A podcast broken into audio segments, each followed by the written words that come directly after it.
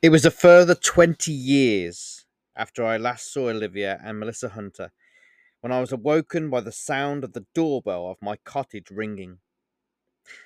I was 76 years old at this point, and to be honest, the thought of Olivia Hunter was now a distant memory, or like a dream, because essentially that was all she had ever been to me. Because the only time that I ever seen or met Olivia was in my dreams. So to me, that is what she might as well just have been a dream. Over the years, I had hoped that Olivia had been more than just a dream. I hoped and prayed many times that Olivia and I could be more to each other in so many ways.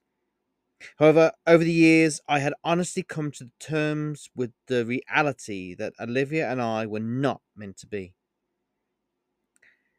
I found Olivia online every time I searched for her, but any and every time I wanted to follow her or befriend her or to send her a message, I always hesitated. Why? Because every time I found out something else about Olivia, I became upset. On top of all the other things that already made me upset, the fact that Olivia had a child, and also the fact that Olivia was married, seemingly to the author Vega. And every time that I felt upset, or more accurately, jealous, I also felt guilty at the same time. I never married. I never had children. I lived alone, and after spending 30 years as a high school science teacher, I retired and bought a little one bedroom cottage in the English countryside. And it was at 11 o'clock in the morning on September 23rd that I was awoken from my slumber to the sound of my doorbell ringing. I knew there could only be one of two people either Anton, the postman, with a package for me to sign for, no doubt another scientific publication that I was subscribed to, which didn't need to be signed for, but Anton made me sign for every time because he liked talking to me. The other alternative caller at this hour could only have been my next door neighbour Philip, who periodically dropped by to see if I wanted to have a coffee, which he did almost every Wednesday without fail. But today wasn't Wednesday, it was Friday. So I immediately discounted the possibility that my mystery caller was Philip. But one thing about life that I had never given up my love of was the fact that anything was possible, and also that anything could happen did happen. At least in a parallel universe, everything does anyway. In a parallel universe, I had even once considered the possibility, the likelihood, and the reality that Olivia and I were a couple. However, the last time that I had thought about such a what if scenario was years ago, and seemingly in another life, at least that is how it felt to me. Whomever it was who was calling me at this early hour, I knew that I had to answer the door to, because to not do so would be rude, which was something that I could not be and never had been. However, others had been that way towards me. But the most wonderful thing about me, at least what I have been told by people who know me, was that I did not hold a grudge against anybody and I never could, because it was just not in my nature to do so. I'm coming! I'm coming! Keep your pants on, I said as I got close to the front door. If this is you, Philip, then you owe me an explanation, or I will accept flowers or a Starbucks, I said jovially and with a smile as I reached the front door and then unlatched the lock. However, when I finally unlocked the front door and swung it open, I honestly could not believe who it was that I saw. The person who only seconds before I had seen and who had appeared as a ghostly image behind the frosted glass because they were neither my neighbour Philip nor my postman Anton. I found myself looking into the eyes of someone whom I had come to believe had only been and most likely would always only be a dream. Hello, Mary, said Olivia Hunter with a smile. The same Olivia Hunter whom I had first met in my dreams forty years before, and the same Olivia Hunter whom I had fallen head over heels in love with from the moment that I saw her in the dreamscape where we first met. But nevertheless, here she was, the same Olivia Hunter, who looked the same she did in my dreams all those years ago. It was as if Olivia had not aged a day, which in fact she might not have done, physically at least. Oh my god. I. I. I can't believe. I can't believe it's you. It's. It's. It's really you. I said, completely and utterly dumbfounded and in a state of disbelief at the reality of who was now standing face to face with me. It's me. It's really me, replied Olivia, with the same smile that I remembered her wearing the last time I saw her, as if it were yesterday. Would you care to come in? I asked with a smile. Of course I would, replied Olivia immediately. I smiled, and then I opened the front door of my cottage even wider so that Olivia could enter unimpeded. I love your home. It reminds me of my home, actually. Well, the place I will always think of as home, anyway, said Olivia with a smile as she looked around the interior of my cottage. Really? It does? I'm glad, I replied with a smile as I too looked around at my home. Please excuse the mess. I I don't get many visitors and please excuse my attire. I I wasn't expecting anybody, especially not well, especially not you. I bet you weren't, replied Olivia with a smile, as she raised her eyebrows and looked joyfully at me. I, um, I apologize for not, well, for not getting in contact with you, I replied apologetically. You are apologizing to me? Why? I would say that if anybody needs to apologize, it would be me. I'm so sorry that it took me this long to find you. I attempted to find you via the dreamscape. At least I hoped to see you there whenever I visited. Of course, I did not know anything about you other than your name, so finding you in the real world was a challenge, to say the least, explained Olivia as she looked into my eyes. I bet it was, I replied with a smile. I'm very much off the grid these days, as they say. But please, would you have a seat? I said as I gestured to my favourite armchair. Thank you, replied Olivia as she sat down and continued to unwaveringly look up at me. I. I still can't believe you're here. I. I can't believe you found me, nor that you would choose to find me after all this time. I mean, I mean, it's not as if we knew each other well. I mean, I mean, I. I. I said as I sat down on an armchair facing the one that Olivia was sat on. I. I know, replied Olivia with a smile, as she raised her right hand. I also know that. that you cut yourself off from the wolf. Is that right? asked Olivia with what looked like a look of sadness in her eyes. I. I. Yes.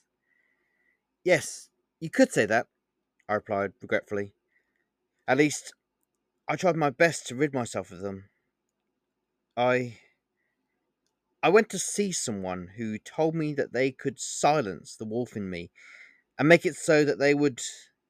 that I would no longer hear their call and I would no longer become them. And for 20 years now, I haven't, I explained as tears started to well up in my eyes. Why? Why did you choose to do so, may I ask?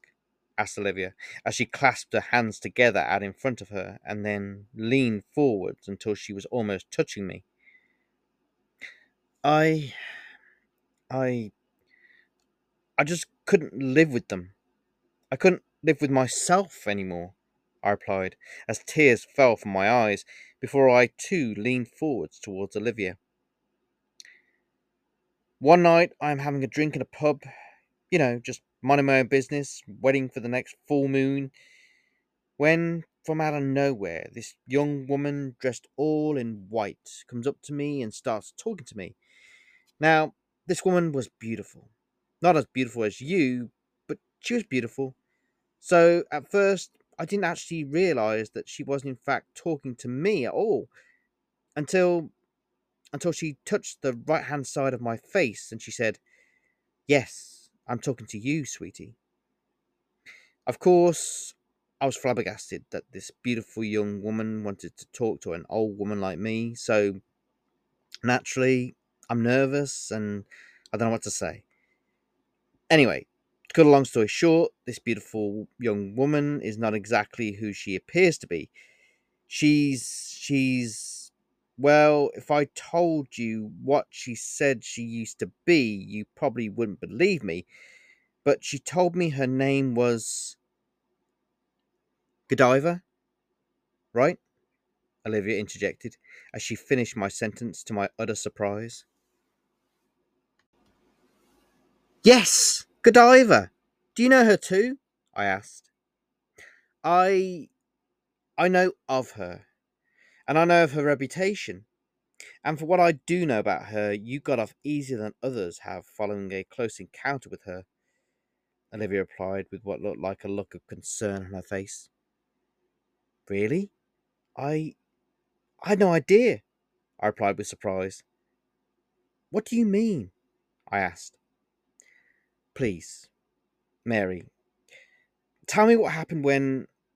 Tell me what happened after you met her, asked Olivia, noticeably more sternly in her intonation. We, um, we, she and I went back to my place and we, we, we made love. And then before sunrise, she asked me if I wanted something. She said that she had to leave soon, but that she knew I needed something and that if she could help me in any way, nothing would make her happier than to do so. So then I started telling her about me. I told her about what I was, I told her about my mother, and then I might have mentioned you I might have told her about the dreamscape where we met, and then and then she told me that she could take the wolf away, or or at least put them to sleep so that they would not bother me again. But she said that if she were to help me, then one day she may require something of me in return. But she didn't specify what that may be. I explained, as tears started to stream from my eyes and down the cheeks of my face. Olivia sat in silence as she looked at me and slowly extended both of her hands to take my hands in hers. I. I. I'm sorry, I said tearfully. No, Mary, I'm the one who should be sorry. I I only wish that I had found you sooner before before you made a deal with well, with someone incredibly dangerous, said Olivia, as she too began to cry. What what do you mean? I I just figured that this Godiva was just some kind of hypnotist or something. Someone who was able to hypnotize the wolf in me into hibernation or something, I explained nervously as I looked into Olivia's eyes. No. No, she did more than that, Mary. From what I have been told, she did more than put the wolf in you to sleep. She. She sent the wolf in all of us somewhere. Somewhere I believe they are now caged, explained Olivia, as she looked at me and was unable to stop the constant stream of tears from falling from her eyes. What? What? Are you saying that are you telling me that I that the wolf that the woman who I met has put the wolf within every werewolf to sleep? I can't believe this. I can't believe what you're telling me. This this can't be. I I I replied in a state of disbelief because I was unable to comprehend what had happened nor the gravity of Olivia's words. Mary, the woman you met isn't just anybody. The beautiful young woman you met wasn't just a pretty face. No, she was. She was once an angel. She is an immensely powerful being, for all intents and purposes, a witch who seemingly lives in a well, from what I'm told, and who spends her time taking the souls of the innocent for her own pleasure. And when I say she is powerful, I mean she is very powerful. So much so that when she says she will do something, she does it, explained Olivia with tears in her eyes, but also with a look of anger on her face. Which leads me to the reason why I'm here, Mary, said Olivia, as she got up from the armchair that she had been sat on while talking to me. And then she turned around and looked down at me and she said, I. I want you to do something for me. I. I want you to go with me to somewhere called Wicker Cursewell. I want you to help me find this Godiva. And and I want you to help me bring back the wolf in me. The wolf in you, the wolf in us. Because both you and I, as well as everybody who has been blessed to have the wolf within us, needs them back. Will you do that for me? Please?